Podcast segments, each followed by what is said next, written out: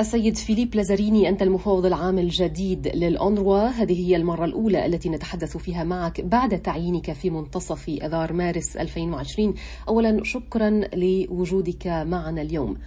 أن تكون على رأس وكالة مثل الأونروا ليس بالمهمة السهلة ولكن كيف هو الأمر؟ خاصة الآن في ظل عبء إضافي ألا وهو جائحة عالمية. نعم مي شكرا جزيلا على استضافة اليوم. كما أشرت إن الأونروا تواجه تحديات متعددة وآخرها هذه الجائحة. لابد أن أقول إنني معجب جدا بالطريقة التي استجابت بها الأونروا لهذه الجائحة. فمنذ اليوم الأول قامت بتعديل طريقة عملها وضمان تقديم الخدمات الصحية والخدمات التعليمية وكذلك الخدمات الغذائية فقط من خلال تغيير طريقة عملها والحد من الازدحام. لقد ساهمت الأونروا على مدى الأسابيع القليلة الماضية أو الأشهر القليلة الماضية في احتواء انتشار الجائحة. الأمر الآخر الذي يمثل تحديا كبيرا اليوم هو تأثير الجائحة على الوضع الاقتصادي والاجتماعي للسكان الذين يعانون بالفعل من ضغوط شديدة. قبل الجائحة واجهت الأونروا بالفعل عددا من التحديات. فكما تعلمين لدينا قضايا تتعلق بالأزمة المالية كما كانت لدينا أيضا أزمة تتعلق بسمعتنا في عام 2019 وبينما يتم دعم ولاية الأونروا سياسيا بطريقة ساحقة إلا أننا نواجه في الوقت نفسه انتقادات متزايدة حول جدوى وشرعية المنظمة نعم أريد أن أعيدك إلى النقطة التي أثرتها للتو وهي الآثار الاجتماعية والاقتصادية. هل يمكنك أن توضح أكثر عن هذا الأثر على لاجئي فلسطين خاصة في إطار كوفيد 19 Yeah, this is a very boring. In average already نعم في المتوسط فإن لاجئي فلسطين في الدول هم فقراء بمعدل الضعف مقارنة بمتوسط السكان. الآن في ظل كوفيد 19 الأكثر ضعفا هم الأكثر تضررا اجتماعيا واقتصاديا.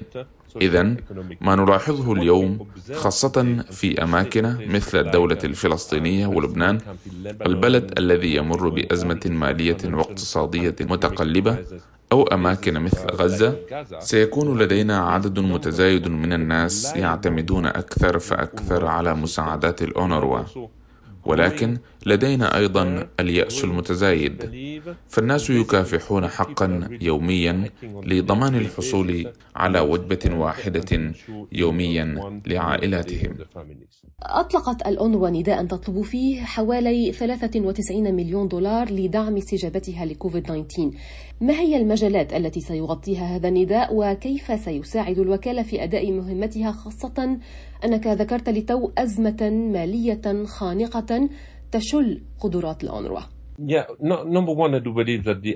نعم. أولا هذا نداء متواضع. نحن نتحدث عن 90 مليون دولار. الاحتياجات الأساسية لهذا النداء هي أولا دعم النشاط الصحي للوكالة. نحن بحاجة إلى معدات الحماية الشخصية لحماية موظفينا من كوفيد 19 هذا اولا. وثانيا نحن نحتاج أيضا إلى معالجة الاحتياجات الأساسية لأكثر الناس فقرا وضعفا. ولا ينبغي لنا أن ننسى أن المزيد والمزيد من الناس يقعون في براثن الفقر وعلينا وقف هذه الحلقة المفرغة. ولذلك تقدمنا بالنداء. نعم تضرب الجائحة بشدة المجتمعات الأكثر فقرا حول العالم وبالطبع لاجئو فلسطين هم للأسف من بين المجتمعات الأكثر ضعفا في المنطقة العربية ما هي التدابير أو الاستراتيجية التي اتخذتها الأونروا لمعالجة الوضع خاصة داخل المخيمات المكتظة بالسكان؟ Uh,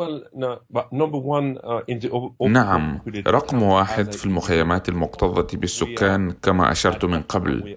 فإننا نكيف طريقتنا في ممارسة أعمالنا. على سبيل المثال فيما يتعلق بتقديم المساعدة الصحية فقد تحولنا إلى التطبيب عن بعد حتى نتمكن من تقديم المشورة للمريض عن بعد. ثم نقوم بتوصيل الدواء إلى المنزل.